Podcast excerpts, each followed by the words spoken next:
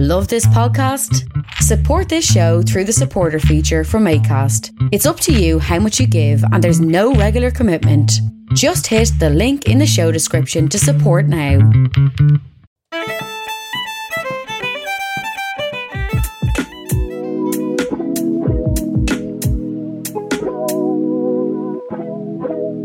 Asherlo. It'll be grand. And welcome back, everyone. I always say "and welcome back" like I had a whole sentence I said to you before. But welcome back to you should hear the things he says before I turn on his microphone. Yeah. It's crazy. Law of racism. Law of racism. Man, it's brutal. Bigotry through the window. Yep. Is it through the window? Through the roof. It's through one house part.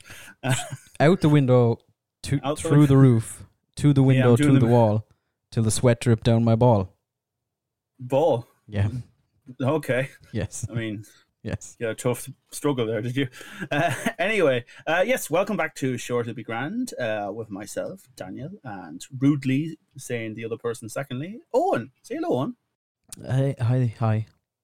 Hi. And we're back to you again. And we're actually finally, after the little bit of a hurdle we had last week, going to review the Hobbit trilogy, the live action Peter Jackson. I want to say Peter Jackson kind because it is a Peter Jackson trilogy, but not wholly, I think. But before that, Owen, how are you? I'm good. I'm okay. I can't walk. Oh, yep. Because of the ball situation. Yeah. My balance is just all over the place. Yeah. No, I am experiencing, I guess this is what people experience when they do leg day in the gym. Oh, no. I went paintballing like the day before yesterday. And listen, I thought, look, I was obviously misled. I thought we were playing war games, all right? I thought I was in a game of Call of Duty and I was running around the place and I was sliding in behind things and ducking for cover and rolling around the place and army crawling and calling out things to people. Nah, nobody else was doing that. They were literally just going, hoop. They were just going, hoop, hoop, hoop. And my legs are in bits after it. So that's cool. It's mad. I don't know. I have a bigotry towards paintballing because I went to an airsoft society in college. So like airsoft is the right way and airsoft is bare because like the paintballs they don't go straight in the air because they're all bumpy, but airsoft pellets go straight. And I have this whole thing. For some reason I give a shit. But yeah, no. Airsoft and paintball, they're good crack. It was great crack. Yeah, it was. Yeah. And definitely, I remember doing the airsoft thing, like what you were describing about the like jumping behind things, rolling things, pulling yourself through thistle and all that kind of stuff. That's all the shit I did. Like I'm a meek sort of person when it comes to physical stuff. Like I don't want to just jump onto the floor. I don't like that. Like people climb walls, I'd be like, all right, yeah, have fun there. That's my thing. But on the battlefield, like they had like ditches, and I was just like, head first jumping into them with worries. You can't be a passenger in war, all right? You can't. No. You can't. Do you remember? I remember when we went in transition year and we went to paintballing. Yeah, and they put us up against a stag party. I don't remember that part. But the other group that was playing paintball when we arrived to the place, which was, I think, in Cork somewhere, was a stag do. A bunch of fucking 30-year-old guys who I'm 90% sure were semi-drunk. We won't mention names, but we had quite... I think a teacher that people didn't want to get on the wrong side of, who was our transition year head. But I didn't realise he was taking part of the paintballing. And I was literally like shouting at people to get under cover, move forward fast. And I was like... I was just telling this one, I just move forward, get out, go, go, go. And I remember like 2 weeks later, I said, he was in class, Daniel was shouting me a lot when we were on paintball. I was just like, oops. It works though. It worked though, yeah. I'm all for it. I remember I was at the top of a hill for airsoft once and there was a guy hiding behind this giant boulder, about the size of a house, this boulder. And he just kept on like, dipping his head up, looking at us and trying to shoot at us. And he was like a good 200 meters away. And he was almost getting us, but we couldn't get him because he had this big giant boulder. So we realized that the wind was in our favor, and we pointed slightly to the right of the boulder, and the BB bullets turned in the air in mid-flight, and he got hit. He went, hit, and then he looked over and, what the fuck? All right, Angelina Jolie. Yeah, these are fucking curving bullets out here. Yeah, Jesus. Yeah. Okay, oh, it's good stuff. Yeah. But yes, okay, let's move on. We are finally going to review the Hobbit trilogy. Should we give some? This is our first Lord of the Rings thing we're doing for this stuff, and we should make a point that we love the Lord of the Rings. We love the book. We love the original Peter Jackson Lord of the Rings trilogy. You know, I enjoyed The Hobbit quite a lot as well. I'm not sure. Did you enjoy The Hobbit, the book? The book? Yeah. Yeah. It's a kid's book. It's fine. But, yeah. It's an episodic sort of kid's book. I actually am one of the few people who kind of prefer to the Lord of the Rings because it's episodic, it doesn't get bogged down talking about a field for 2 chapters, which is nice. Those are the best parts. They're the best parts. There was some king who had some battle here, and now everything is sad. Prose of Tolkien. It's just the best part of it. Do you know, I've heard people said that anytime they went on a walk with Tolkien, he would just stop at every tree and plant and talk about it and what kind of plant it was and how it was growing and that kind of stuff. And when you read his book, you're like, yeah, I 100% believe that without a shadow of a doubt, you know?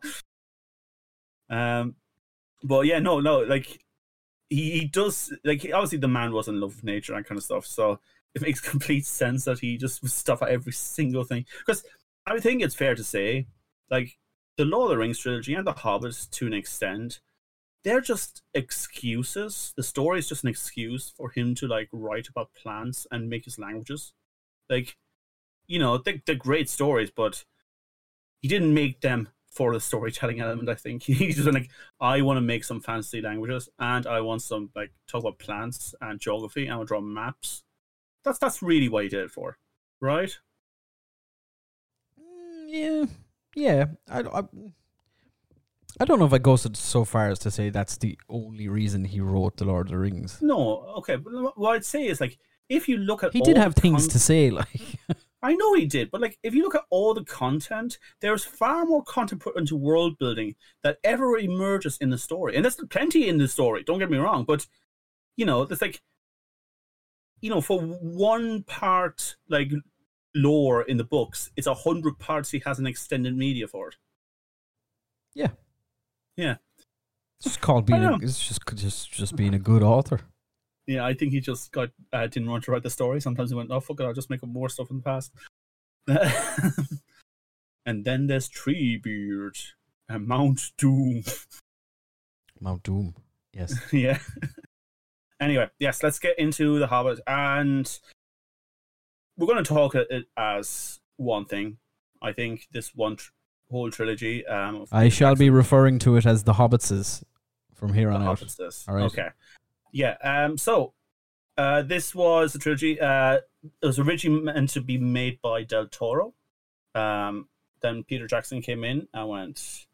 Del Toro wasn't I don't get to do what I want. The studio shit. Leave me alone. And Peter Jackson came in. Last minute sort of thing, went, all right, I'll make another 3 movies. Let's go. That's basically the story. I mean, I know there was a whole lot of stuff going on behind the scenes about actors' unions and all that kind of stuff, but it seems like the studio was sticking its nose in, and Del Toro was like, you're not letting me do my Hobbit. Yeah, I mean, Peter Jackson wanted to make The Hobbit before he made The Lord of the Rings. Originally, yeah. In the 90s, he wanted to do actually wanted to make a trilogy, I think, and he wanted to start with The Hobbit and then have 2 more movies that would cover The Lord of the Rings, I think is how he wanted to do it. And Harvey Weinstein was involved, and it just didn't pan out, and they ended up being why didn't you just make The Lord of the Rings? And he was like, oh, yeah, okay, cool, yeah, I guess I'll do that. I suppose he maybe was looking at that time at animated movies and... Yeah, and then, well, there was a rights issue as well, I think. Somebody else had the rights to The Hobbit. I don't think it was New Line Cinema who did he did The Lord of the Rings with. Yeah. I think somebody else had the rights, but then they expired in like 2010. Yeah. And yeah, Del Toro was... I don't know, there was a whole legal battle going on, and then Del Toro was going to make the movie, and then he was like... I don't know. It would have been awful. Anyway, Guillermo del Toro's The Hobbit would have been terrible. Are you not a fan of his? Not particularly, no. Is it because he does spooky stuff? I wouldn't. It's because he does spooky stuff. I wouldn't call what he does spooky. It's just weird. Labyrinth is really fucking spooky. Labyrinth's one of his good ones, I think. Labyrinth is fine. Okay. I don't know. He's a nicer guy, and he's probably more talented, but he's akin to Tim Burton, in my opinion. Oh, okay. Like weird for the sake of weird. For the sake of it, like he's just... And I get it. No, people like that shit. I'm not trying to shit on it. I get it. I've spoken enough about how I don't like Tim Burton here, and I don't have any dislike for Guillermo del Toro. He's just not my thing. You actively dislike Tim Burton. But I don't like Tim Burton, but I have no real feelings either way for Guillermo del Toro. Like you know, I get that people like him, and that's fine. He has some good stuff. I've seen some of his movies are fine. Some of it's just way too weird for me. It's all well made, though. He does. Yeah, no, he's not talented. Like he's a very talented guy, and he like dabbles in everything, which I think is really cool. He moves through different mediums, and he's done all sorts of everything. Some of his animated stuff is cool. Everything. Yeah, pretty much. But I don't. I'm pretty happy he didn't make a Lord of the Rings movie, to be honest, even if it was The Hobbit. I mean, let's get into it and see, in retrospect, if we still feel the same way. But yeah, look, so two veterans of the Lord of the Rings movies return for this, I believe. A few actually, but two main ones that repeatedly come into these movies is Ian McKellen and Andy Serkis. Martin Freeman is appearing as Bilbo Baggins. And then, you know, there's Thorin and other dwarves. Is that fair to say? Can you name them, Dan?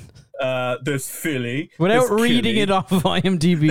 There's Balin. No, Dwarling. You close that IMDb page and tell me their names again. Bombur. So Kili is the dark... haired one of the Fili group. Fili is blonde. Kili is the guy that tried to get into elf pants. Kili. Who? Remember he? Kili. Fili or Kili? Kili. Okay. Kili tried to get into the pants. Right. And then there was Balin. Balin is, you know, my cousin Balin will give us a royal welcome. Yeah, that Balin. Exactly. Yeah, but Balin is the other dwarf that basically narrates, hey, this is our story. This is what we're about. And Thorin's not that bad. Well, Thorin just goes, yeah, cunt. Well, Thorin is that bad also. Yeah. By the way. Thorin, but he's at least you can remember his name. Yeah, I mean, he was basically on he was Aragorn, right? For this movie, that's what Thorin. That's what they were trying to. Yeah. He's not Aragorn in real life. Yeah. No. He's a grumpy dwarf who definitely should be like 100 years older. But you know, let's not talk about that part. No, I'm not even saying that. Ooh, it just doesn't make sense because all his like cousins, like Fili and Kili, like they've never been under the mountain and all this kind of stuff, and they did not that much younger than Thorin in this. You know, at least they don't look it. No, but none of them do really, do they? No, they don't. Bombur is it Bombur, the big fella? I don't know. Bombur, Bombur is just the fat. Let's laugh at the fat guy. Who's the guy who doesn't? There's Ori. There's Gloin. Gloin is Gimli's dad. Yeah. Gimli's son of Gloin. Yeah. Yeah. Who is it? Is it Dory, the guy who has the weird fin hair? Like he has a, like a weird sticky outy hair and side hair? No fucking clue. But he looks the stupidest. That guy that you're describing. Does. He looks terrible. He's the dumbest looking fucking thing ever. There's Biffer and Bombur. They go together, don't they? They all go together. Well, they're all just a fucking mess of lame nothing characters. But Biffer and Bombur, I feel like, are supposed to be some like a Fili and Kili type situation. Yeah. I think so. You can tell we've watched all of these movies a couple of times, can't you? Like, it's pretty fucking... But the fact that we actually can talk, like, we can all... We know what they look like now, but that's because I watched it, like, three times in the last... Like, no, here's the thing, right? I know what... I can picture the hobbits... the dwarves in my head. Yeah. I can recall names of the dwarves in my head. I have no idea which name goes with which person, with the exception of Thorin. And Balin, well, maybe Balin, he's the old guy that has white hair. Yeah, and he talks a lot. But it's like Thorin, Balin, Fili, Kili, and Fili Kili is a mix. Either way, that could go. And then is it Ori? I genuinely have never heard the name Ori before. Ori's the guy who just has his beard underneath his chin, and he has braids, and he just carries a book around, and he just smiles a lot. He's like the youngest of the group. We talked about this the other day. No idea. I still have no idea. Still absolutely zero memory of this character.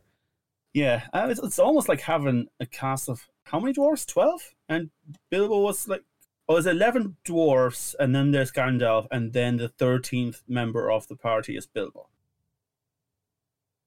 Yes. Yeah. There's 11. Well, is Thorin the 12th dwarf?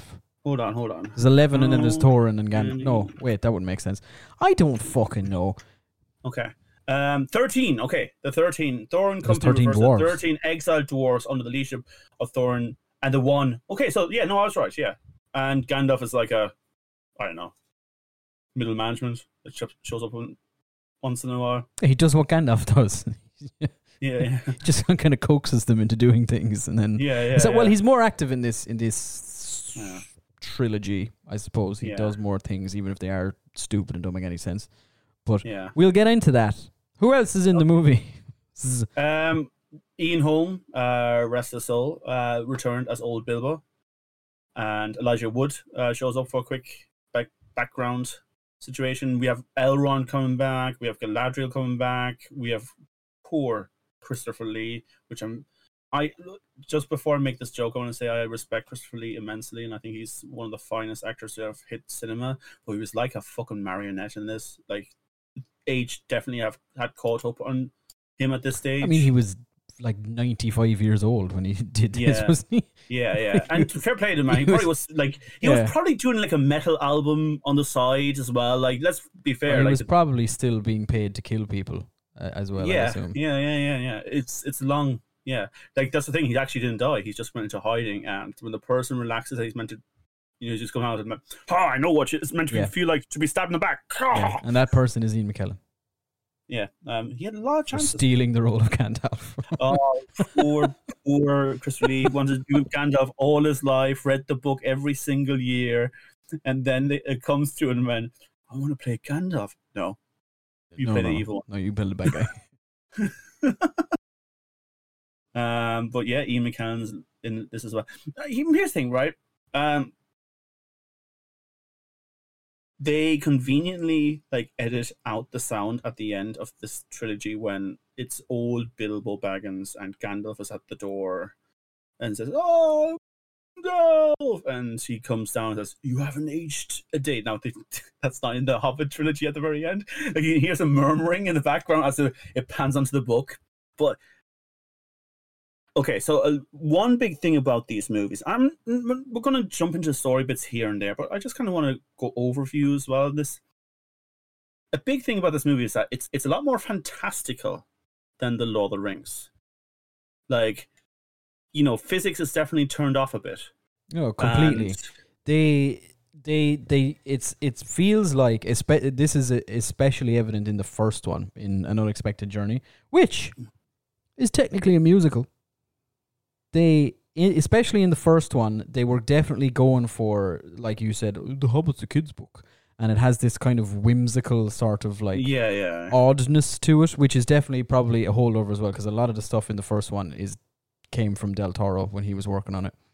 And but then they also tried at the same time to do the Lord of the Rings. How cool is this? Like proper fantasy stuff. Like Radagast shows up and says, "Darkness is coming out the Mercury. Now let me go on my rabbits and my sled." They can't, but these are whatever fucking rabbits that I have. I'm on mushrooms. Yeah. But they try and do both at the same time, and neither of them work very well. It doesn't have the same weight and gravitas that the Lord of the Rings has, and the whimsy stuff just doesn't work for me. Yeah. For me, especially anyway. I don't know. Some people might have thought the whole falling down a river in a barrel was hilarious, but. It's always going to come back to the barrel thing, isn't it? No, I actually think this all of the scenes in the Goblin King dungeon in the first one are worse than the barrel thing. Yeah, actually, I want to get to fan edits because that's the one that always gets taken out. But yeah, so like it's always been more fantastical, and you know a bit of real world stuff is when the Lord of the Rings came out, the Hobbit book had to be edited because in the original Hobbit book. Bilbo and Gollum do their, riddles. But by the end of it, Gollum's all like, okay, yeah, fair enough. Here, have my ring. You want the riddles. But then he wrote the Lord of the Rings went, no shit. There's the whole mix of whimsy as well. And Tolkien was like, you can't mix it really all that much. Yeah, no, Gollum was a prick. That's it. And Bilbo stole it. But so in that frame of mind, I like to imagine that the Martin Freeman Bilbo and him obviously looking way younger and all the whimsy and all that, it has to just be Bilbo writing this book and just really making shit up on top of it, just to make it really over the top and insane. You think Bilbo Baggins is an unreliable narrator? Yes, 100%. He's just talking shit for most. Yeah, and that's why Gandalf says, "You haven't aged a day, my friend." It's like, yeah, because original old Bilbo looked like old Bilbo back then as well. He didn't look like Martin Freeman. I have a theory that I think Martin Freeman is like peak sexiness in considered like the Hobbits consider sexy. Bilbo's sitting at home writing the book, just going like, "Gods, I was strong then." Yeah. Let me tell you what I looked like when I was younger. I was a babe. Oh man, was I a fucking looker. And he doesn't have to worry because no one else in the Shire is reading books. No, absolutely not. Yeah, except Frodo, who also hasn't early on in the Lord of the Rings has said, yeah, no, Bilbo eventually told me the true story because I kept asking. Because it was clearly bullshit in the book. Clearly he'd been smoking that pipe too much. Yeah. The halfling's weed. But yeah, okay. Well, we can start with good stuff for this trilogy. Can we? Let's not do this. Listen. I think Martin Freeman is a decent Bilbo Baggins. I don't like Martin Freeman in pretty much anything. Okay, this is going to be an interesting conversation. I find him... He's deadpan and... I find him... He's like the human equivalent of a tweed jacket, and I don't like him. No, he's not... Him as a person, fine, whatever. I've nothing against the man. You liked him putting his middle finger up in cut scenes and behind the... Yeah, him as a guy, he seems okay when you look at behind-the-scenes footage and stuff. That's what I like. Not Martin Freeman. Every time you go onto him in the back scene, just middle finger... Yeah, that's fine. I get I like that, but just him, his performances and everything is just like. I just don't get it. Oh yes, that famous performance of him where he's a fish underwater. Oh, he's like a sim or something. He's just like bubbling and bibbling around the place, and I'm just like, no man, will you just relax, please, for a moment? The role that he was most known for before this was John Watson and from Sherlock. And honestly, they're kind of the same character, really, at least performance-wise. all of his characters are the same character. Yeah. All of them. Yeah. He's the same, even that when he plays the fucking porn guy in Love Actually. Same person. Whatever else he's in. He's the fucking special agent in the Marvel movies. In Black Panther, it's the same guy. Why did they make him American in that? I don't know, but in that one, he's just John Watson with an American accent for most of it. And it's just, like, just find a different avenue. Just go somewhere else with it. Hey, no, you know that, look, you know that gif or video of those, what are those people who, like, pretend there's invisible walls? Mimes. And there's that mime that walks in on his mime girlfriend, and she is, like, doing mime fellatio. Have you ever seen that video gif? No. Okay. But Martin Freeman's one of them, and it's very much not Martin Freeman in performance. You think Martin Freeman acts like he's a mime? No. I'm saying is he was in a production where he was a mime who walked in on his mime girlfriend performing fellatio. But I do also think that Martin Freeman acts like he's a mime is pretty accurate. How? He just has that energy, doesn't he? He's a mime. It's like a vaudeville act half the time. Not that far. I wouldn't go that far. That's a bit much. Anyway, you like Martin Freeman. I really enjoy his first scene with Gandalf. You have a soft spot for bumbling Englishmen, though. No, I have a soft spot for fast-speaking, clever Englishmen. He is neither. He's neither. He's not any of those things. But yeah, no, I very much enjoyed the start of the scene where we see him sitting in front of the Bag's End with a pipe, and Gandalf comes up, and it's basically ripped straight from the book, and it's all like, "Good morning. Do you wish me a good morning, or do you say it's a good morning?" And Gandalf in his weird way, just like, "What are you trying to fucking say, man? Huh?" He's just like, "Yeah." I was just saying it was no, I just like that interaction. It just I will say, like, that opening scene of Bilbo is the best Bilbo gets in the trilogy. I think he starts off strong, and you're watching it going, "Oh, I can see it. Yeah, I can see this is I can see this being Bilbo. This is good." And I think then from there on out, it just kind of gets like, I don't think he's able for the rest of it. I like him with Smaug. Or Smaug. Well, which is it, Dan? Is it Smaug or Smaug? I used to call him Smaug, but every person in existence apparently calls him Smaug. So this is one of the case of, as with my experience with most fantasy things, because I read them all. You have to make up your own pronunciations in your head for a lot of the words, because the words are made up. They don't have actual pronunciations until you get told what they're supposed to be by, like, the author or somebody in an audiobook, or it gets made into a movie. I would have read it as Smaug. S-M-A-U-G. It would have just been Smaug in my head. I do think that now this is one thing that the Hobbitses have changed for me. I do now say Smaug without even thinking about it. It's erased Smaug. It's Smaug now to me, and I say that even just internally. His name is Smaug. The only thing is, I hate how it sounds in the mouth. It's like Smaug. Like you're trying to get around something.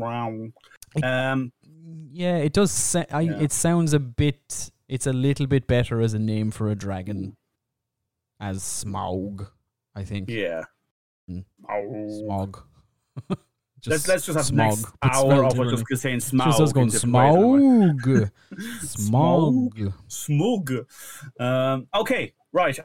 So Gandalf is basically like, I know this fucking hobbit. He'll do adventures. He's a fucking tuck, really. And he makes a mark on the Bag's End, and a bunch of dwarves come up. They all have amazing choreography when it comes to throwing plates towards each other. I hate this. Bending spoons and boil the cat. I don't know the tune really. Yeah, I hated every second of the scenes with the dwarves in Bilbo's house. Yeah, I just couldn't wait for it to end. Yeah, I think I skipped a bit of it. When they started singing the second song, I was like, nah, man, I'm just skipping on. I'm moving on. Let's just get going, because this is annoying the fuck out of me. They're so annoying. Yeah. Every single thing that they do is annoying. Yeah. And you're just... I'm just sitting there. It's not even that it's not even that I'm just like, Jesus, this poor fucking hobbit, like, would you leave him alone?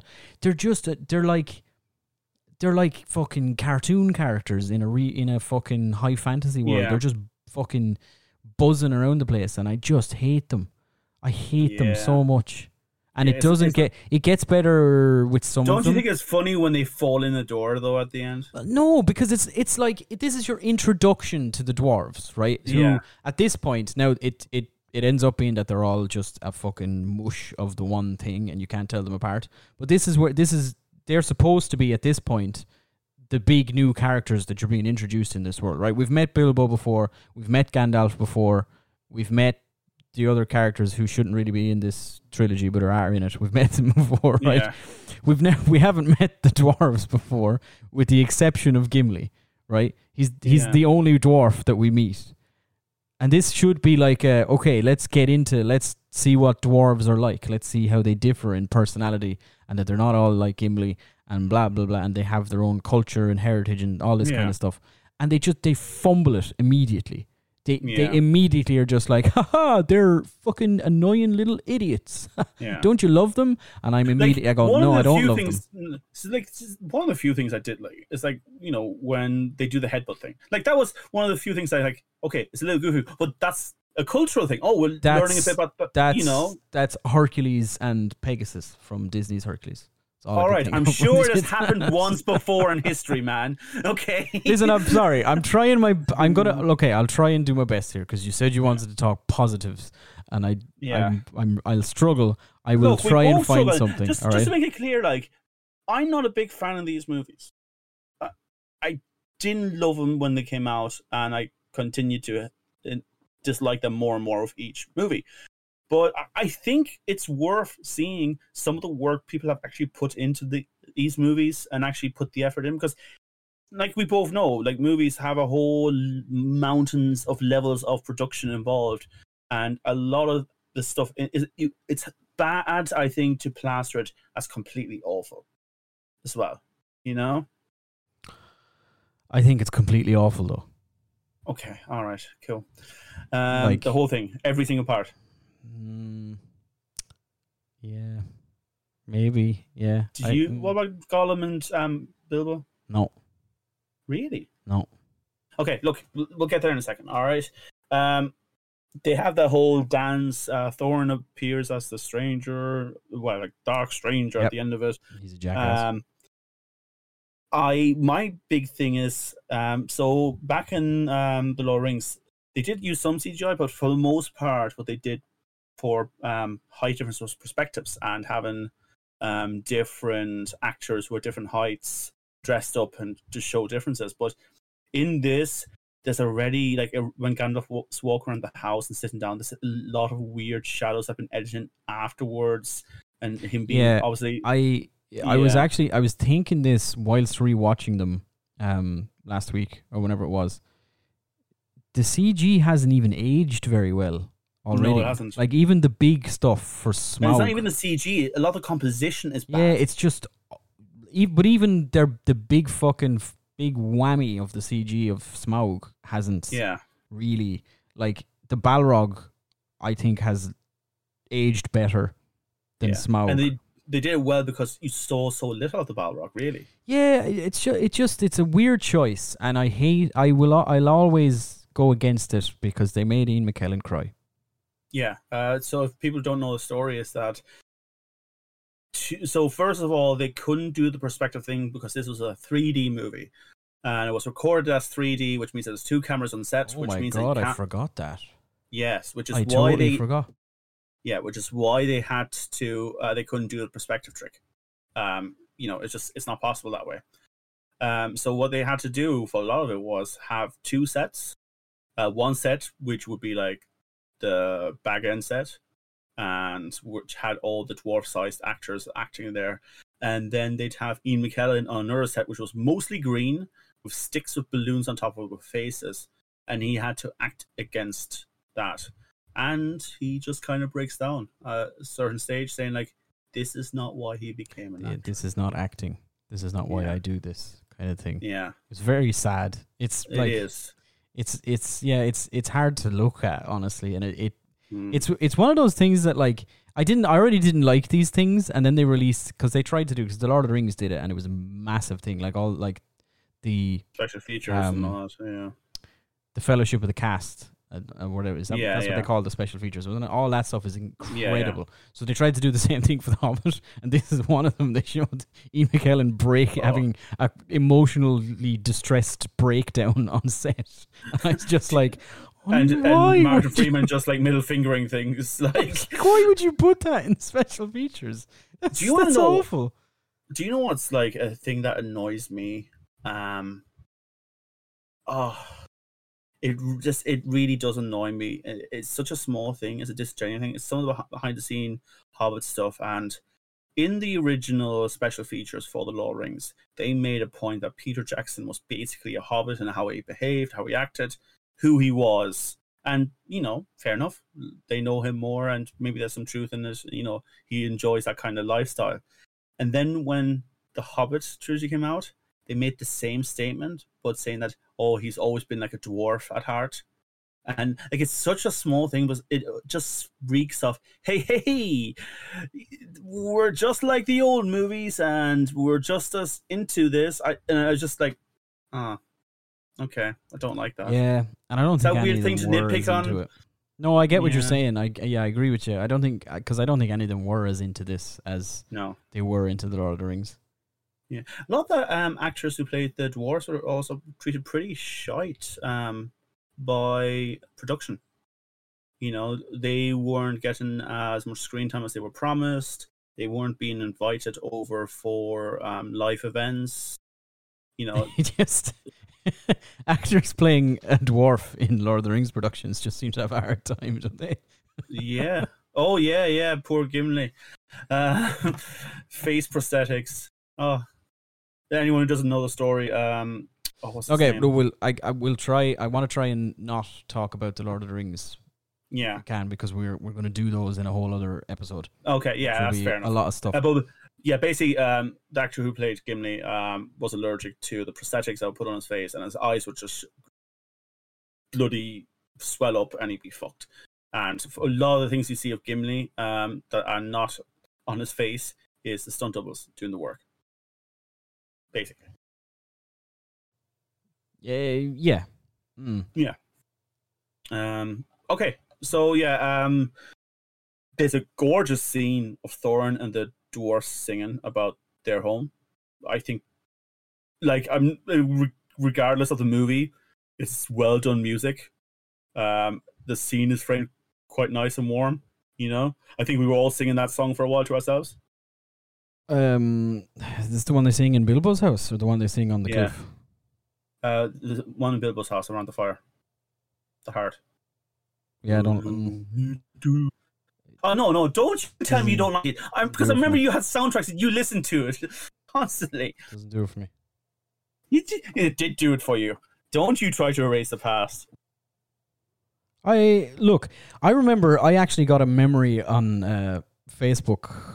Couple of weeks ago maybe, and it was when the trailer for the Battle of Five Armies came out, and the trailer, the soundtrack for the trailer was Pippin's walking song, like him Pippin singing in the halls of Gondor from The Return of the King, which is an incredible scene.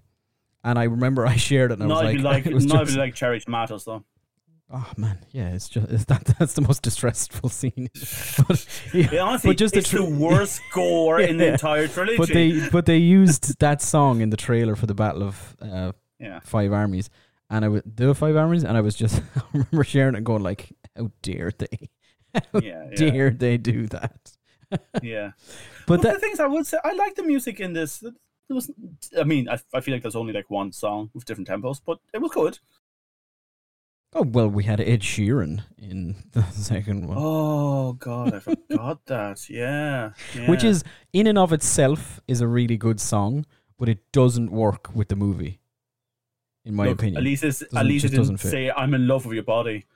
I'm in love with your hobby. Does that work? No? I'll get back. I'll keep working on it. I'll get back to you on it. Think of something. Okay, cool. Yeah. But yeah, they have the music scene. Bilbo's all like, fuck no, I'm not going to go help you steal from a dragon or something. Like, what's the plan? Are they trying to like spook the dragon out? Or is it just to get the Arkenstone and say, hey, we're back. Not under the mountain, but we're back. So, like, their initial plan, because Bilbo is hired as the burglar, right? Yeah. So I guess their initial plan is to sneak in, and Bilbo is supposed to steal the Arkenstone and bring it back and give it to Thorin. And the Arkenstone it's just a rock. The King's Stone. But it's like symbolic of being the king under the mountain or whatever. Yeah. In the books, it was basically said that it's worth so much that it can, people greed for it. They want it. Whereas in these movies, it was treated as, hey, this is the ring, but it's a rock. All right. It's like whosoever shall hold the Arkenstone shall bear the powers of the dwarf king under the mountain. Yeah. But it's I think that's their initial plan is just to go there, and they have they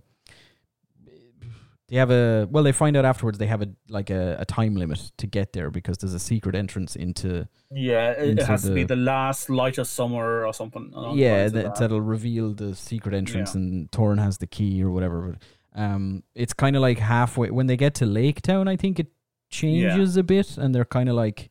Thorin is if I get into the mountain, there's enough gold in there that we'll all live like pigs, and blah blah blah or whatever. And Stephen Fry's character, those two are the worst thing. Oh, here's a by the way, I love Stephen Fry, very precious man, but what the no. Yeah, just no to the whole him. He's a greedy man, but like no. The master is awful, and his little fucking lackey, who's like a Grima Wormtongue knockoff at the start of it, is just shocking. And then he like puts on drag in the third one, and it's just why. Just why the whole thing. Did you spot Stephen Colbert? I was just about to actually say it. Stephen Colbert has a all these things take me out. I think it's even a problem. Like, I'm not saying that the original actors for the Lord of the Rings were not famous, but they weren't famous as they are now, and the cameos they had of people coming in this. Like, well, they weren't really is the thing. Like, they're massive names now because of the Lord of the Rings. Yeah. But they were, Elijah Wood was known because he was a child actor and stuff, and even I can't think of his name. The actor who plays Sam. Because he was in Goonies and stuff like that. So he was kind of known, and it's not like they were completely unknowns. But they weren't like massive. And then this has a bunch of like random. Oh, Stephen Colbert and Stephen Fry, and like I mean, fair enough. Maybe Stephen Fry is not known in America as much as he is over here, but like he's still fairly well known. I think he would be. He's pretty famous guy, you know. Yeah. Well, I suppose the Stephen Colbert thing wasn't a big thing really either. That was just like because Stephen Colbert is a massive, massive fan. So they were just like, come along, you want to go? And I think they gave him a prop and stuff, and he had an eye patch and all those kind of stuff. I feel like they gave him one of the props for Sting or something. I think he has or something along those lines, but. All these movies are origin of Sting, in a way. The origin of Sting and Glamdring is Gandalf's sword. Because I always think hammer in my head for some reason. Glamdring, Glamdring is Gandalf's sword. Yeah, he gets that in this one. They just find it in a random cave. They find it because the trolls found it. Yeah, but it's just a random cave that they stumble along, and they're like, oh hey, there's some fucking ancient elven weapons in here. Like, what? One thing they say is that the trolls don't come this far from the mountains, or this far west of the mountains, right? They must have a cave nearby. And I'm just like, okay, if they have a cave nearby, fair enough. But how do they get to the cave in the first place then? If they don't come west this far, Like, it's just a chain of caves that they go to. And also, aren't caves found in mountainous regions? Yes. Have they really left? They haven't really come that far south if they're still just chilling in a cave and cooking random things in a pot. And speaking. They have having conversations and turning to stone when the sunlight hits them. Yeah. No, that was part of the books, to be fair. It was, yeah, but it's like we've seen cave trolls. Yeah. In the Lord of the Rings trilogy. Now, the implication is because as Sauron regains power, he calls orcs and trolls back to him, and they lose some of their mental abilities because his will is over them. Okay. Well, I was just going to say that the first time we meet a cave troll is in the Fellowship when it attacks them in Balin's tomb in Moria. Yeah. We don't really have any way of... We can't really say that troll can't talk. He might be very talkative, There's no way to know that he can't speak and read. He could be a big Oscar Wilde fan, who knows? We don't know. He's in the he's in the throes of battle, so he's just screaming and hitting things. But anyway, I was telling Father that, come out here, we need you. I'll be back right now, chaps. Okay. Yeah, we don't know that he's not an erudite scholar. Like, there's no way that we can't say that. Yeah, it's fair point.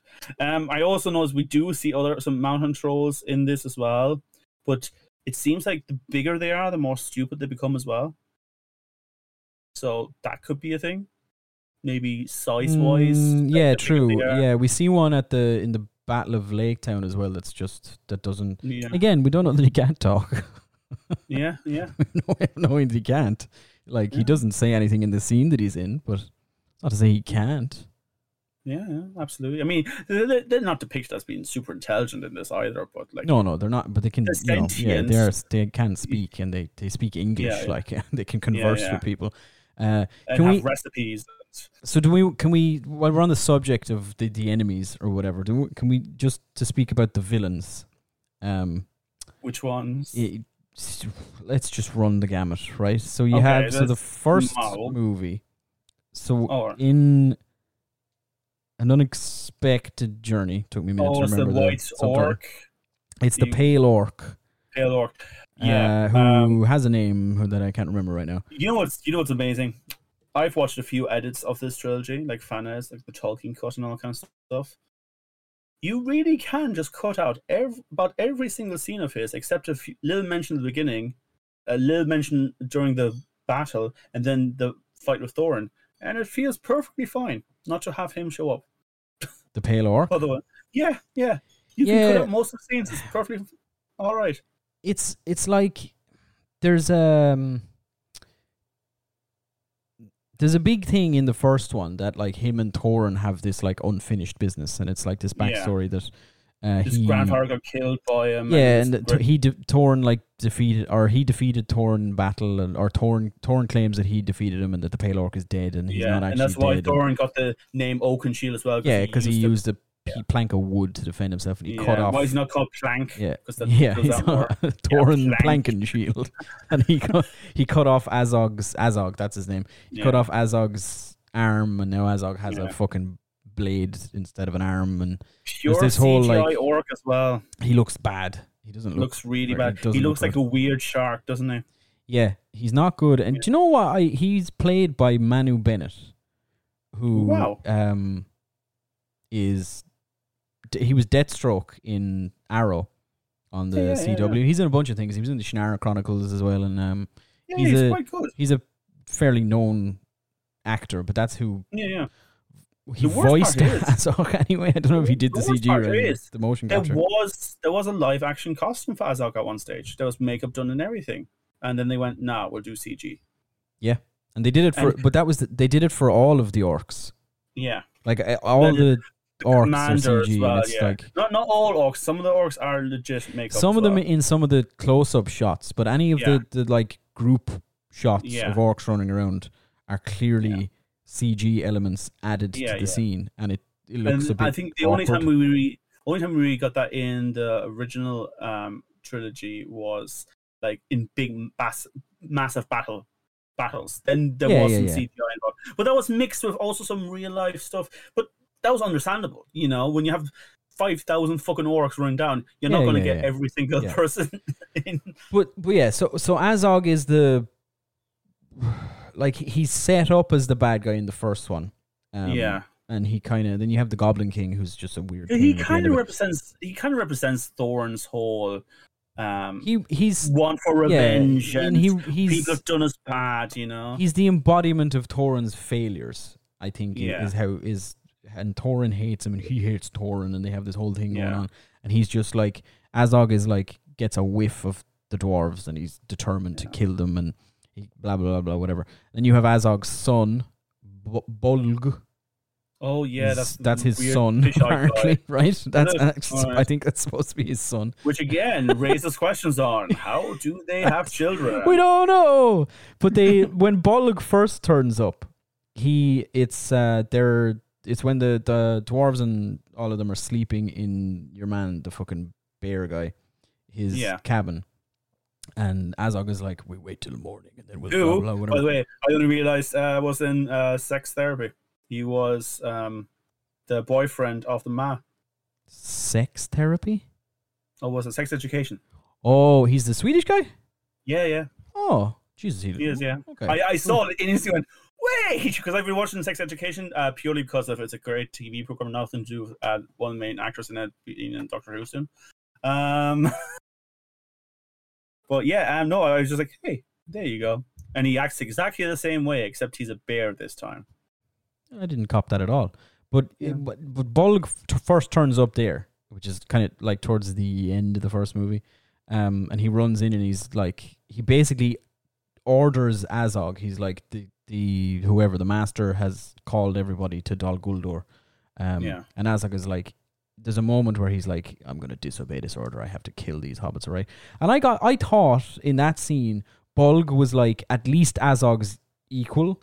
Like, he was like another orc captain that, like, it wasn't like they were a separate thing. And then Azog goes back and the shadow of the necromancer and blah, blah, whatever is like, you will lead my armies.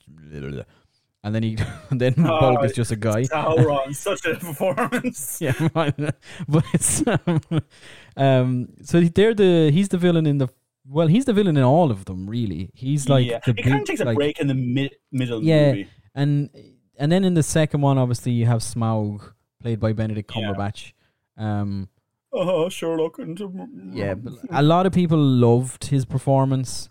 I wasn't particularly gone on it this time round. It was a bit... I don't know. It's a big fucking dragon. I don't really fucking care about performance. No, I'm not talking about everyone, because I remember at the time when this came out, and this was part of the behind-the-scenes thing as well. There was, like, clips of... Benedict Cumberbatch with the fucking motion capture things on his head and like slithering around like a dragon. And it was like, he's such a fantastic actor. Look at him go. He's incredible. I'm like, that's whatever. Like, you also, it's not really motion cap either. They're just using as references just so that people know. Yeah. But like, the voice that he chose for Smaug, I don't know. I'm not 100% on it. I think it's because Sherlock was such a big show at the time. I really couldn't disconnect their voices. Like it just felt like Sherlock was now a dragon, you know. So Smaug, as we know, he's also a great man for different accents. Oh yeah, his American one in particular is fantastic, isn't it? But he does. So Smaug is the big bad thing in the second one, which is aptly... Hey, he's also in the third one. No, like, aptly titled "The Desolation of Smaug," and then they fuck it up completely by going, because the desolation doesn't happen. Hey, do you know what? We're just going to cut the end off this second one and make it the start of the third one for no reason whatsoever. Especially because there was no desolation of Smaug in the second one. There was no desolation. No, there was not. It was the presentation of Smaug, if anything. And then the third one is like actually. The third one is like, Smaug is dead. No, he's dead. Oh, well. We could have just done that in the last movie. Let's talk about second Aragorn, though. The archer? Yeah, the archer. He's definitely second Aragorn, right? I can't think of his name. The archer. That's oh, God. Not to be confused with Legolas, the archer. Let's see. Hold on. Let's not be Smaug. Keep talking there and I'll find it. So Smaug is the villain, and then in the third one you have the five armies, which are still unclear to me. I'm still not 100%. I don't think the movie was ever 100% nailed on as to what the five armies were. Like, there's the dwarf army that shows up with CGI Billy Connolly riding a warthog. There's the elves with fucking pansexual Lee Pace leading the line. His name was Bard. Oh, but the Bard. Yeah, he was terrible. And then there's so that's three. Then there's the orc army that tunnels in with giant worms that are never seen again. And then there's another orc army, which I think is maybe they were like, that's the fifth one, but it's not really because it's the same army as the other orc army, which only leaves four. But then are the dwarves in the mountain the fifth army? But really they're with the other dwarves. So, hold on. It's the original group in the mountains, which are dwarves. Then there are the elves. Then there are the river folk. There's some Rivertown folk in that army. There's the dwarves, the elves, the men, and the orcs. Right? That's four groups. Right? Yeah, they're either saying that the orcs are two separate armies. Right? There's the Azog guys, and then there's Bulg's guys with the worms. They're saying that's two, but it's not, because they're the same army. Okay. Then they're saying that the dwarves have two armies, because there's Billy Connolly's dwarves from the Iron Hills, or there's Thorin's, but he's not an army. It's just 13 guys in a hill. So that's they're together. It's like, is Legolas his own army? Okay. Is that what they're saying? So from the books, the five armies. Is it the Eagles? Are the Eagles the fifth army? When they show goblins, up. Goblins? With orcs. Right, okay, right. Elves. Men. Yep, right. Dwarves. Right. Are you ready for this? Huh? Wolves. Wolves? I forgot that about the books, yeah. The wolves okay, but they're not in the movie. So are the Eagles the fifth army in the movie? Because they show up at the end and they drop a bear onto things. I have the film saga wiki open, okay? So they are the dwarves of Erebor, the elves of Mirkwood, the men of Dale, right? Versus the two armies of Dol Guldur and Gundabad. Yeah, see, that's what I'm saying. The movie, they're attempting to count the orcs as two armies. Yeah, because they came from different sides of the battlefield, but they're the same army. They're both under Azog's command, right? And then the Eagles turn up and drop a fucking giant bear on people's heads. Also, saying the dwarves of Erebor as an army is not a thing. The dwarves of Erebor are 12 fucking guys. They're just Thorin and the gang sitting in the corner. There's the dwarves of the Iron Hills with Billy Connolly. They turn up. They're a different thing. Oh god! There's either less than five or way more than five armies. All right, that's all I'm trying to fucking say here. Okay. All right. Okay, you're right. Let's talk about some nice, cool. Anyway, things. The villain of the fifth one is Lee Pace. Yeah. Okay. Oh, I forgot about Thranduil. Thranduil's kind of a villain. Yeah, that's what I'm talking about. Oh, sorry. Okay, he's the villain in the fifth and the third movie. I think. Just because he's a piece of shit. Who has fought dragons? I think the implication was, because like he has like magic makeup on, and he talks to Thorin very close up, and he says, "I have fought dragons in the West," and then like his cheek skin falls off, and there's like all like teeth and gnarly bits, and then he just like brings it back.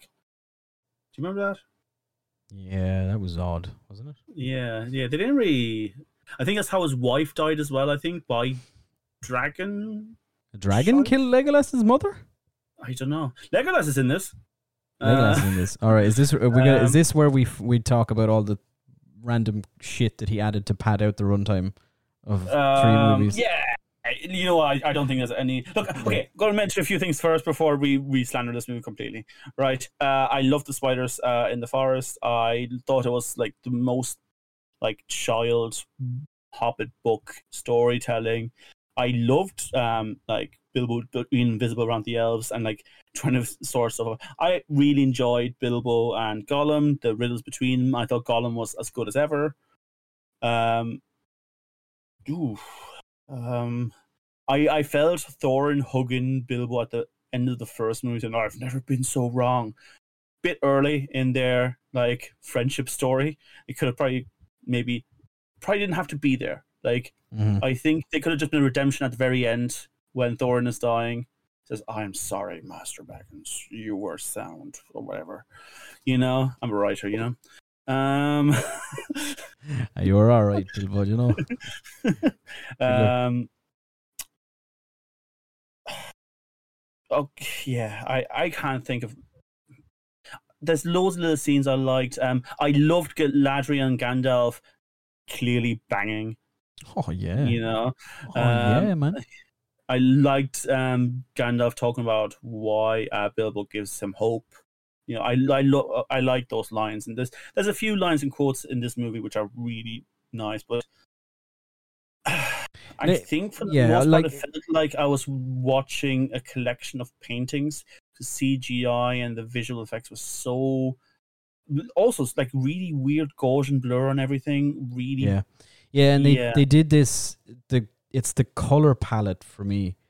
It's like they wanted this to look like a daydream scene or something.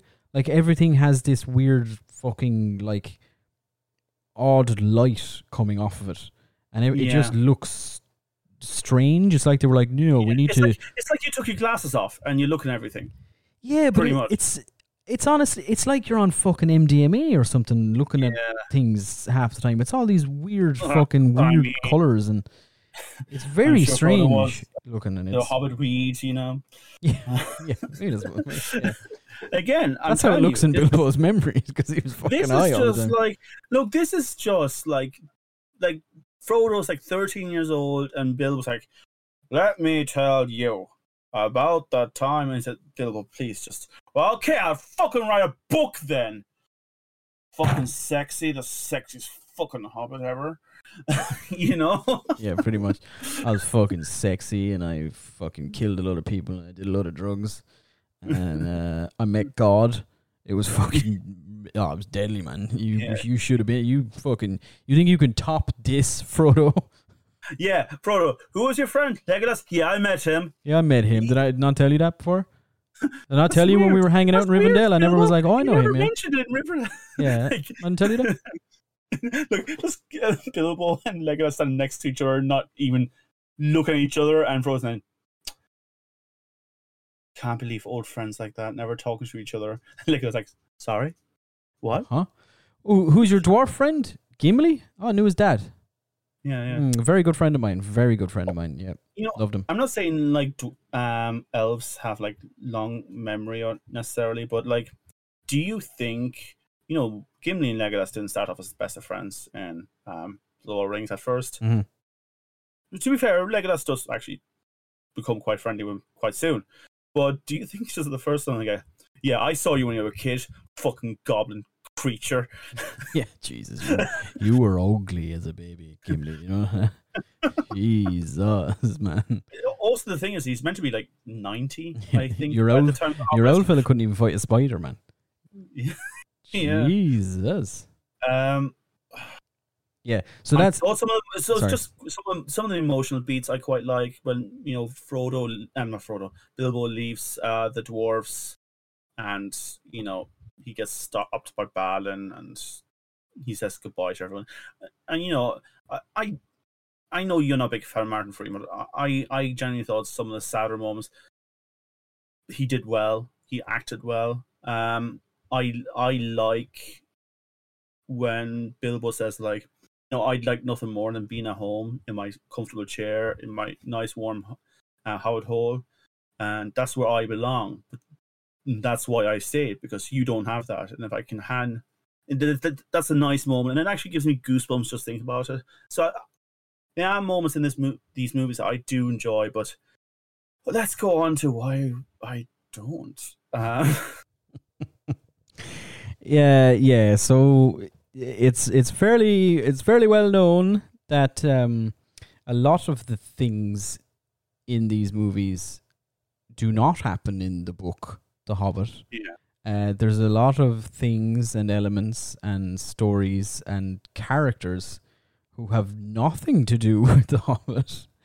And for some reason, whether it was the studio or Peter Jackson or somebody somewhere went, we need something. There needs to be a direct thing referencing the Lord of the Rings here. It needs to happen constantly. Yeah. It wasn't enough that the two main characters are in the Lord of the Rings anyway. Like Bilbo and Gandalf are in the Lord of the Rings. There's your direct fucking entry point. Or, like you don't need it. Just to make a quick clear point, or that the last movie contains 14 pages of the original book. Yeah, but that's the amount of shit that they fucking padded onto things. And I suppose like the biggest one is Legolas. Like I don't know at what point they just were like, what if Legolas is just in this? What if he's just a character now? What if Legolas is just wandering around the place doing things and he just has his own little plot going on and he's in love with this elf? I've watched the Tolkien ad where it gets rid of Legolas for the most part. Movie works. Like he's 100% not needed. It would work. Most of this would, like, The Hobbit in and of itself, just as The Hobbit works. It's The Hobbit. Yeah. Of course it works. Yeah. It's an immensely popular, successful book. Yeah. It works. Well, I'm saying even the movie, even if those plot points aren't even interwoven into the main plot. They are tacked on. No, they're just happening to extend the runtime, basically. I don't mind movies adding things and changing things. I think that's perfectly fine as long as it's part of the story they're telling. It's interwoven in its narrative, but it's not. No, they were 100% added to give, and the prime examples are there's two specific moments that are the worst shit ever, and they're clearly just there to make audiences go, oh, look, I get it. And the first one is when Gloin shows Legolas a picture of Gimli as a baby. Yeah, it's so dumb. It's incredibly. It's so stupid, and there is absolutely no motivation for it other than to get everybody in the cinema at the time who was watching it to go, "That's Gimli. That's Gimli. He's talking about Gimli. I like the Lord of the Rings. He's talking about Gimli." And then the second one is right at the end of the Battle of the Five Armies. After Kili / Fili or whatever, whichever one of them dies. And the female elf, Tauriel. Tauriel. That basically encapsulates her in these movies. Because I love like Tauriel Evangeline Lilly, who went into these movies saying, like, I'd love to be a part of this. Please, whatever you do, don't make me a romantic part of it. Of course we won't. We're going to make you twice that. We're going to make you all romance. That's all you are. But so Fili / Kili, one of them is dead and she's sad and blah, blah, blah. She fucks off. And Thranduil comes up to Legolas and says Legolas is pissed with him, basically. And he's like, I'm leaving forever. And it was real. Thranduil is like... Where will you go? And Legolas says, I don't know. And Thranduil looks at Legolas and says, you should travel north. There is a young ranger there that you should meet. He may not be it now, but I believe he can become a great man. And Legolas think in later books he's going to be quite big. Legolas looks his dad dead in the eyes and goes, what's his name? And your man goes, his father was a great man. They call him Strider. You're just like, what? Now you're telling me Legolas, like, just wandered around the Northland wilds with Aragorn for a while? Is that what you're saying? Yeah. So now basically what you've covered so far in these movies, what you've established for us, is that almost the entire Fellowship knew each other.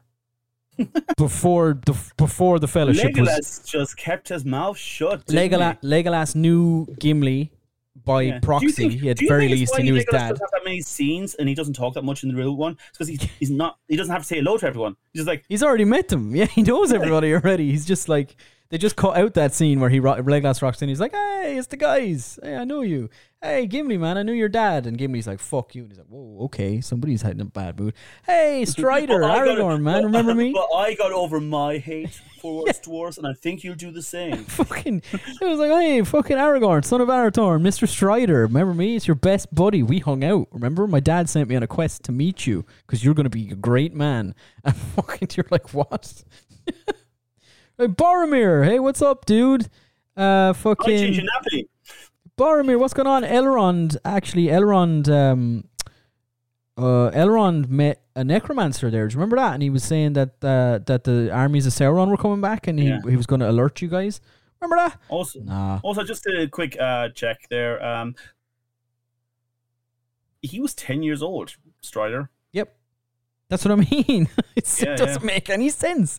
Hey, Frodo, what's your last name? Baggins. I knew a Baggins. Oh, yeah, the old fella in the room over there, Bilbo.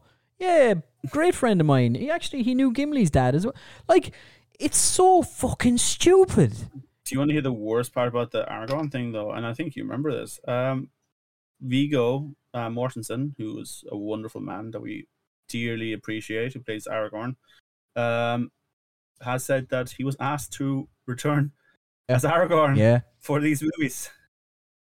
Now, we know, here's the thing. Before people, Aragorn can live a bit older. I think he's 88 by the time of the Lord of the Rings, roughly, or something like that. Yeah, roughly that. Yeah, that's one of the... Yeah, he's Dúnedain, and he can live 3 times the age of men and choose when he dies. That's their whole gimmick. Because I think it's because they're partially elf or something like that. And he has the blood of Numenor in him or something along those lines. Yeah, but the Numenorians were half elves. I think that's something like that. Because he's like Elrond's nephew. Numenor was founded by elves. Yeah, and the Second Age and lasted for 3,000 years before the fucking angels. Sunk it into the sea. Yeah, because Sauron was like, "Hey, you should invade." No, Melkor, also Sauron. One of them. Melkor went, "Hey, you should invade the Valar." And but the Valar are strong. Yeah, I do, man. It's cool. I'm Valar too. Yeah. The Valar sunk the whole fucking island into the sea. We're like, nah, man. And they turned the flat world of the Middle Earth into a sphere. And that's the reason why the elves still see the world as flat, whereas mortal men see it as round. And it's why only elves can go to the Undying Lands, because they sail straight in a line. So it's a floating city. And where'd they go then? The Valar. They went to space then. No, the Valar are still there. No, the king a couple of them after the light of the fucking 2 trees was snuffed out, and that was the only light in middle. So back then there was no sun, there was no moon, and there was no stars. The light came from the 2 trees, and then they died, and Melkor murdered them. Well, he convinced some other guy to murder them, and the Silmarils went missing, blah, blah, blah. A couple of the Valar went off to space to build the sun, essentially, is what they were doing. Yeah, but I think that they've returned then as well. Yeah. Well, they still have to come back because Melkor is going to escape someday, and they have to fight him for one final time. And also, Gandalf being in Mire was told by one of the Valar that, "Hey, head over to Middle-earth there and do shit. But don't do too much shit." No, he was specifically told, "You just hang around and keep an eye on things. You're just there to make sure they get to the point where Melkor escapes. You're not. Don't help them too much. Some people, you kill some orcs, okay? Just some. Unclear. Sometimes you can. Yeah. No generals except that one king. You get to kill one goblin king in the mountain. You can slice goblin king. Open. If you come across a Balrog, you can fight that." But then you'll have to take a break. If you meet a guy who calling himself the necromancer, who's actually Sauron, you can maybe fight him a little bit. Hey, but you're not allowed to remember that. Okay, you can't remember that. And when the actual Sauron is knocking about, you're not allowed to fight him. All right. No. Okay. Yeah, we're going to let Galadriel do that. Yeah, Galadriel can do that. Yeah. She's honestly, 10,000 years old. I'm just saying, Galadriel to Mount Doom, because she fucking did a job pretty well. Like, remember, she's the one who fucking goes to Sauron, banished the necromancer, yeah. And she goes to her hall, I will be a queen! There it is.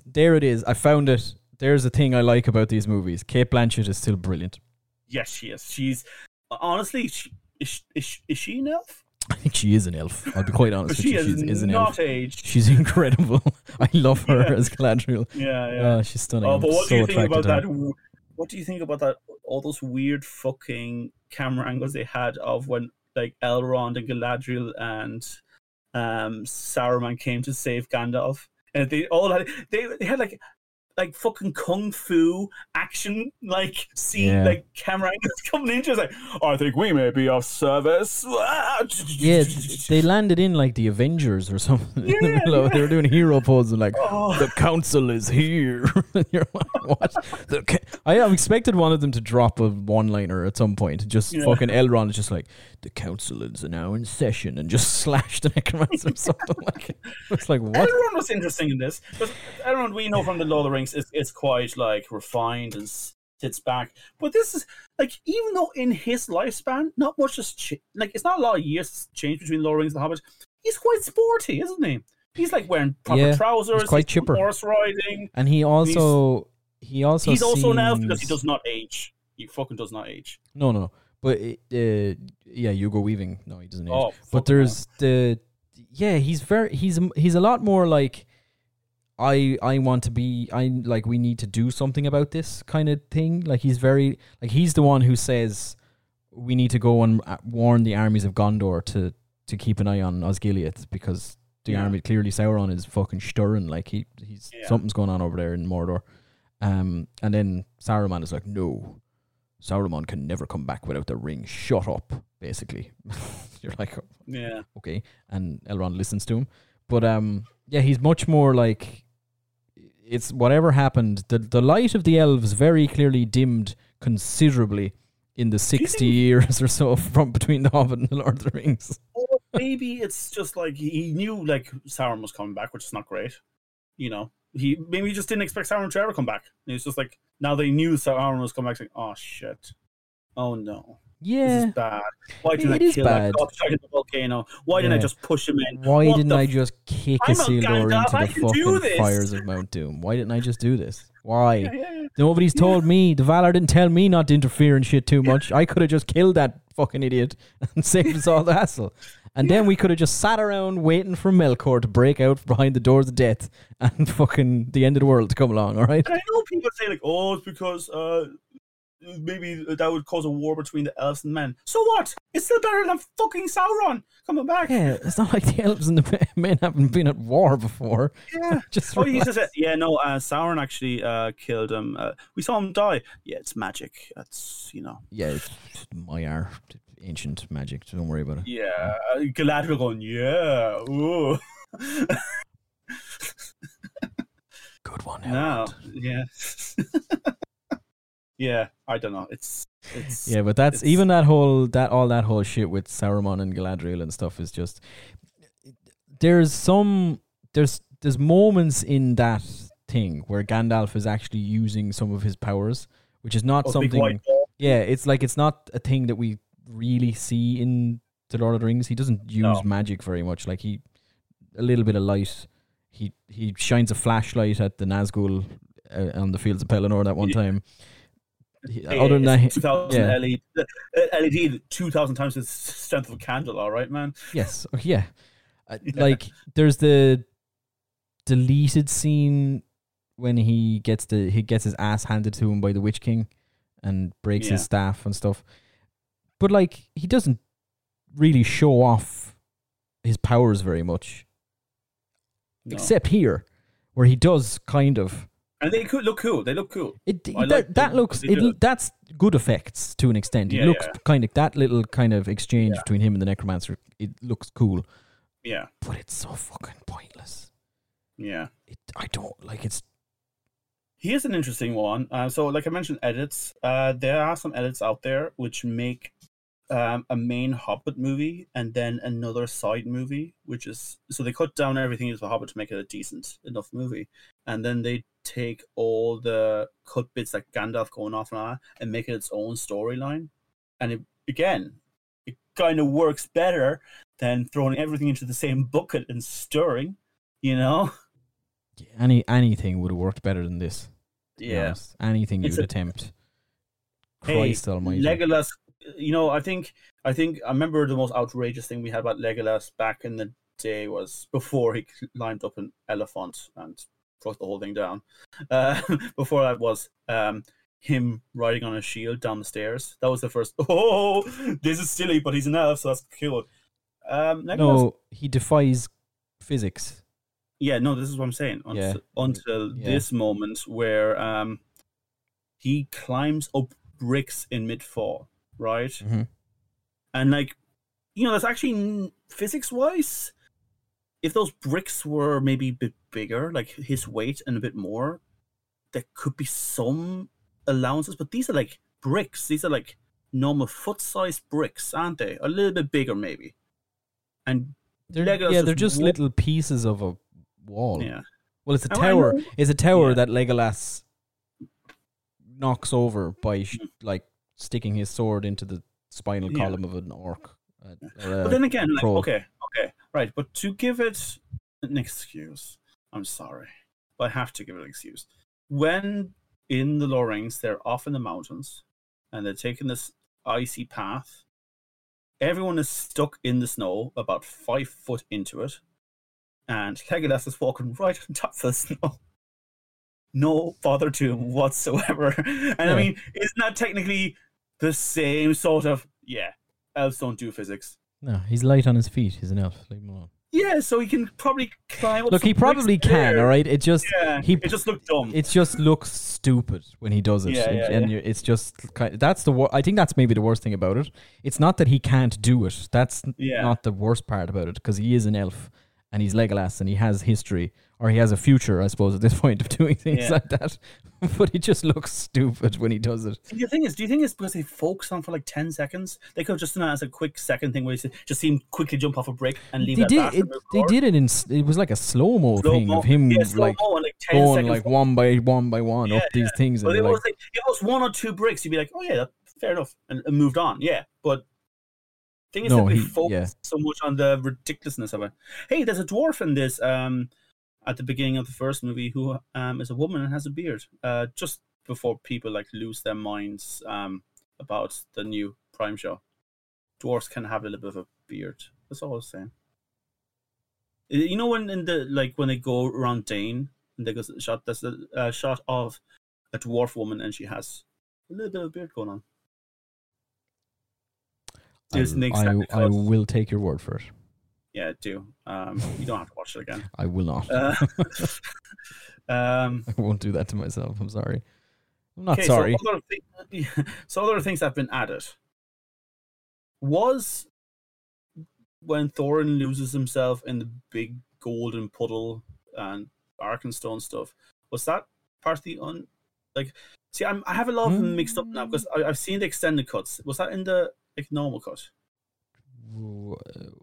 Be more specific, please. There's a giant swimming pool of gold, and he stands up and he just has to spin around while he's wearing like the crown, and he's kind of losing himself. And that's when he suddenly breaks and realizes, "Oh no, shit! My friends need me."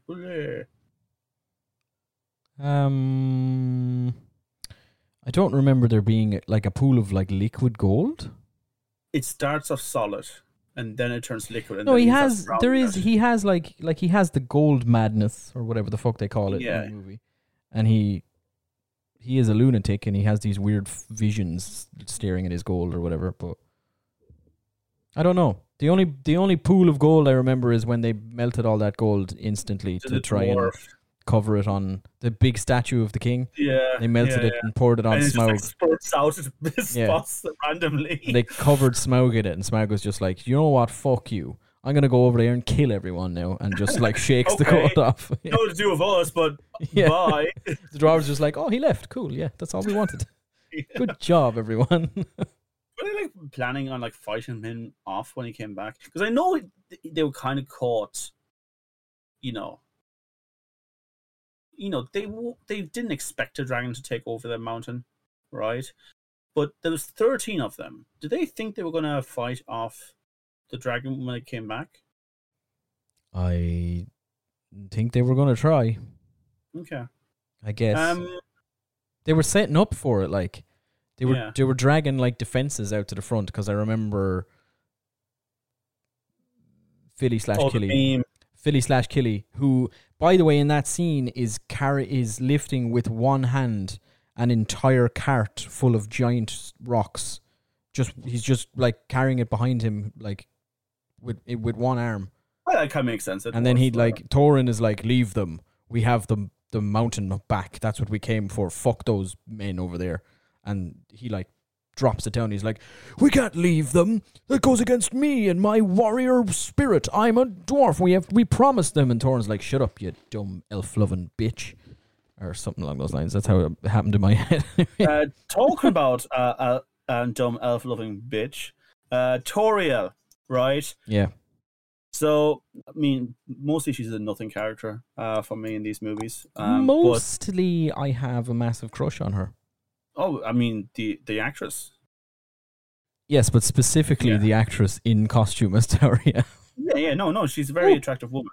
But, okay, this is going to sound stupid. So one of the things they have in comparison to The Lord of the Rings in this is that Kili gets stabbed by something that happens like a Morgul blade. Morgul blade, yeah. Yeah, right. Same as Frodo did. Now, Elrond. Pretty top end out there, right? I think it's fair to say. I'd say he's fairly high up in the ranks. Yeah, fairly high up. Yeah. If we were to do an elf tier list or something, he'd probably be up there in S tier. Yeah. And his daughter, like Arwen, by virtue of being his daughter, who, just as a small aside, I can't believe wasn't in this, but go on. Yeah, very surprised. Maybe it'd been weird if she just like hanging out with a 10-year-old going, hello. But they were in Rivendell, like, anyway, go on. Anyway, but he like, okay, so she's most likely quite powerful elf in her own right. You know, she can call waves on and. She, she's a daughter of Elrond. She knows her skills. Mm-hmm. When Frodo gets stabbed, they get some King's Foil, right? But the King's Foil is not there to cure Frodo. It's there to keep the infection at bay. And Arwen does a little prayers and protect him and hold him, and she rides him off. But she uses the King's Foil to basically stabilize him for a time. But that's all she can do with her magic and the King's Foil. Right? Mm-hmm. Tauriel fucking cures Kili. Yeah. With King's Foil. Uh-huh. And Tauriel, don't get me wrong, I like Tauriel. And I like even Evangeline. Evangeline, that's the one. I like her. But she's not a high-class elf. She's basically from the hillbilly elves in the first place. No, it's specifically addressed in that movie. But even then, Legolas... She's a mudblood, basically. But even then, right, Legolas and Thranduil, like, their entire kingdom is kind of like the hillbilly elves. They're like the hanging out in the woods and pew-pew, yeah! We get drunk on wine. Well, I would argue that maybe it's because they are wood elves, they're better with plants and healing magic. I mean, yeah, I guess. So she's more of a rangery character, I guess. It's the only explanation, to be honest. Yeah, but I still don't think that a common elf... Maybe, also, I think it comes down to the power of love, doesn't it? Probably, but also Fili/Kili is a dwarf. They're probably they're made of sterner stuff than Frodo. But I don't think the King's Foil was ever meant to be a cure. It was literally just this'll hold it off for the moment. King's Foil? Hey, it's a weed! Yeah, that's it. It's one of many dumb things surrounding Tauriel in this movie, to be quite honest. Yeah. Everything. Why does it hurt so much? Because it was real. I'm Lee Pace. Look, I'm big dumb idiot who rides a fucking reindeer into battle, and I hate everything. I hate Thranduil so much. Remember when he picks up like 5 orcs by the antlers and he slices all off their heads with a samurai sword? Yes, I do. God, I hate Thranduil. God. Yeah. I mean, again, at least he's but the thing is, I enjoyed him. I hate him, like, and I don't think he's necessarily the best character, but I genuinely, every time he comes out, oh, this fucking prick. Let's dig it. I think his performance-wise, he's trying to play it like Elrond and Galadriel. He's trying to give it that sort of like grandiose, but almost like not from this world type vibe that they have going on. That's like that sort of thing. But it doesn't really help when he's like, "We just want our jewelry back. Give us our jewelry back." Like, I don't think he really gets there. To be honest, it still is just like, I don't know. He's just crazy.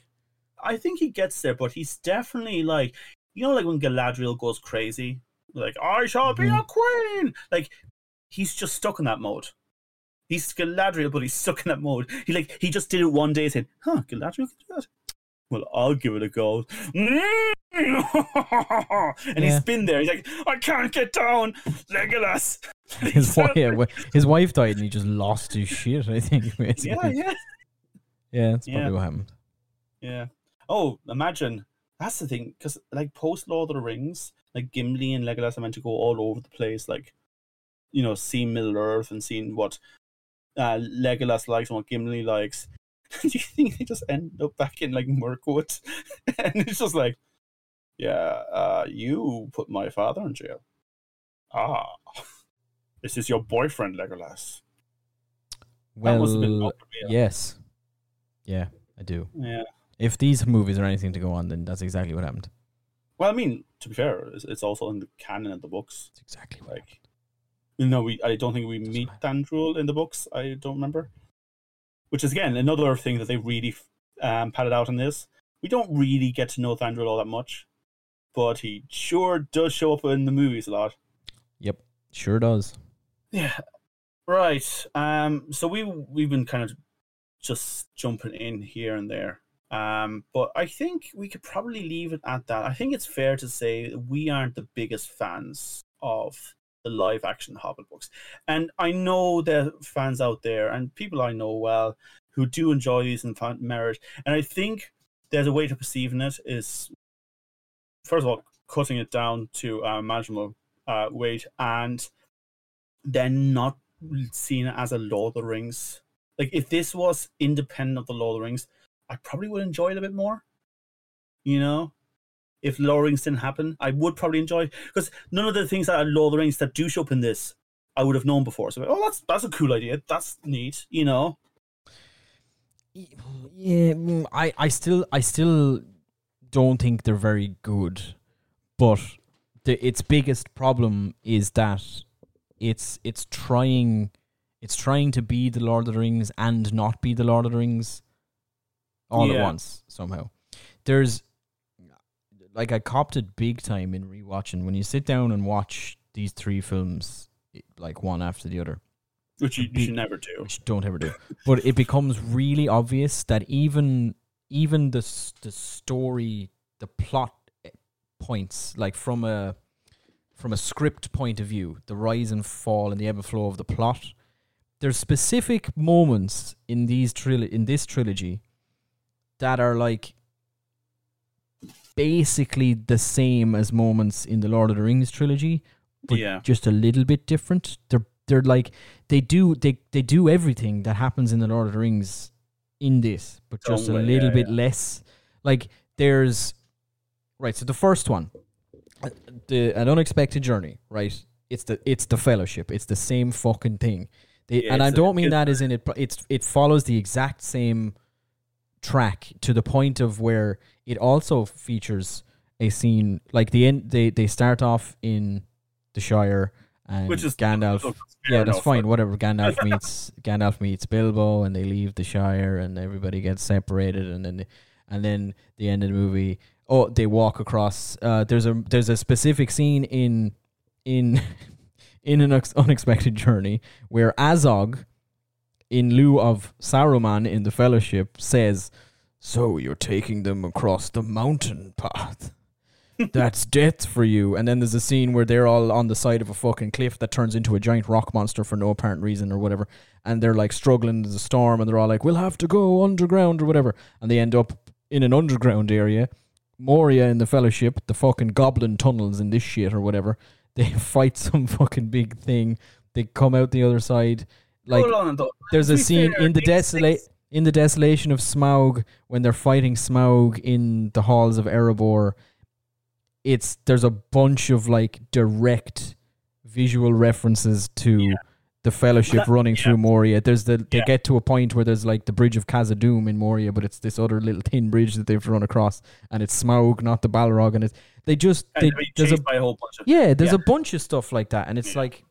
Now, look, to be fair, like some of that is just purely down to Tolkien's similarities between the two stories, at least trying to connect them a little bit originally. But you're right in that visually they take a hell of a lot of cues from the Lord of the Rings in this.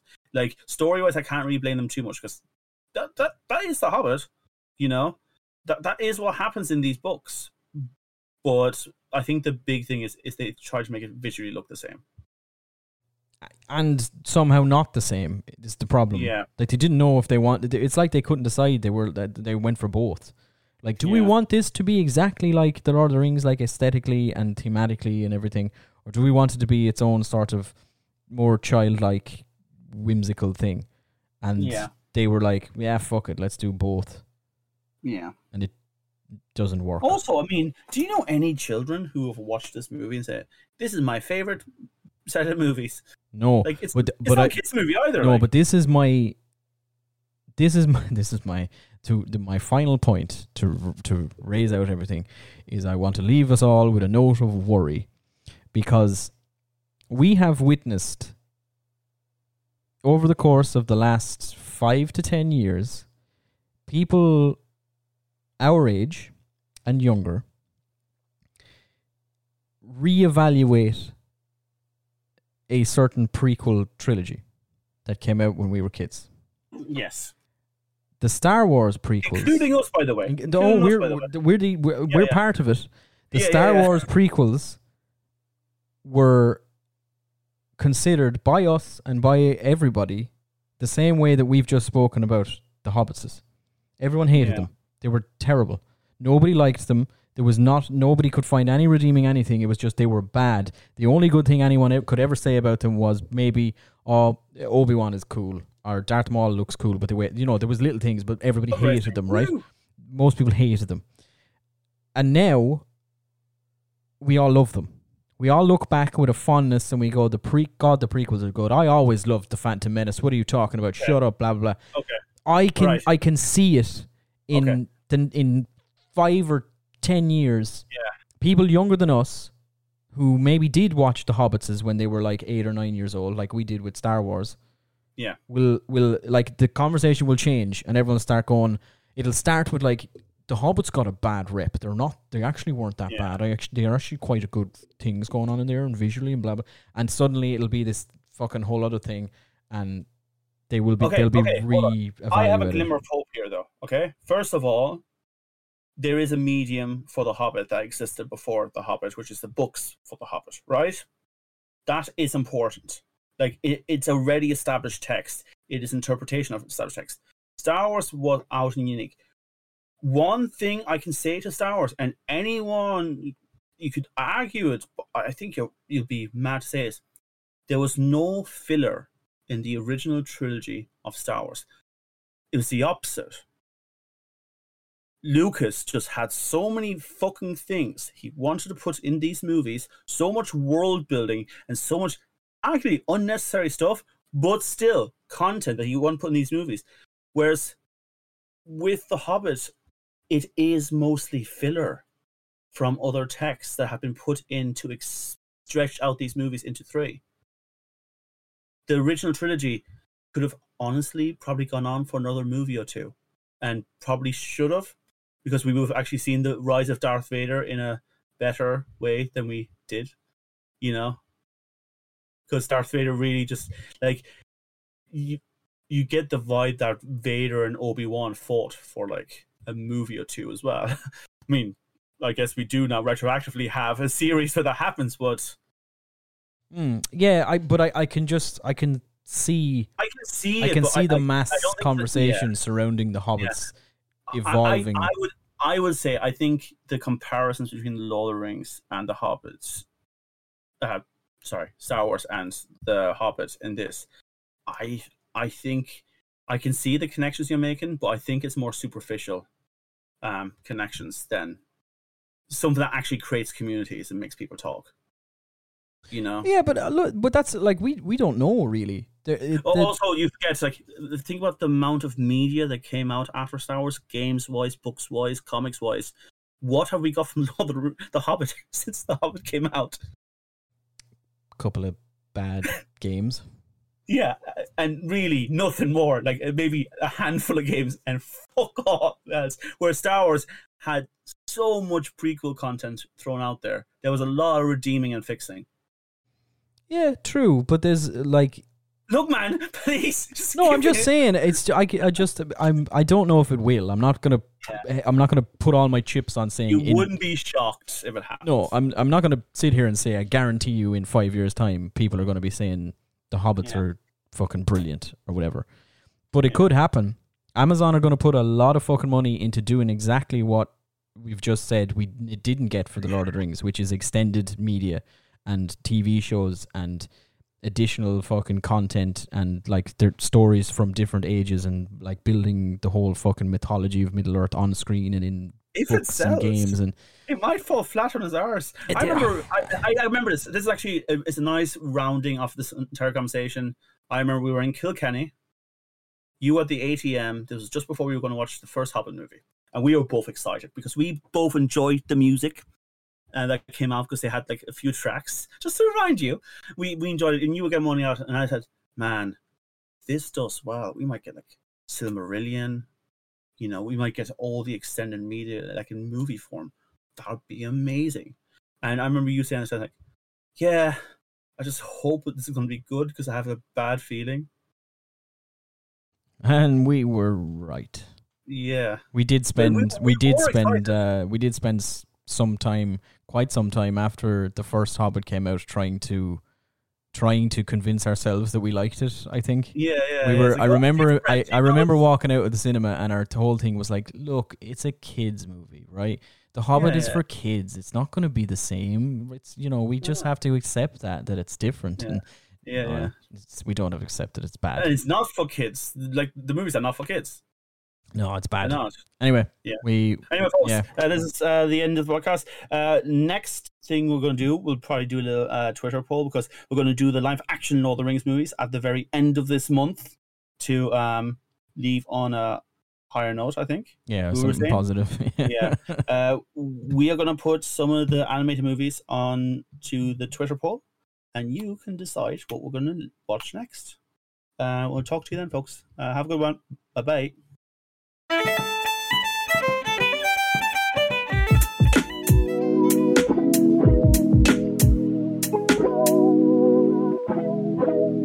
Asherlo. It'll be grand.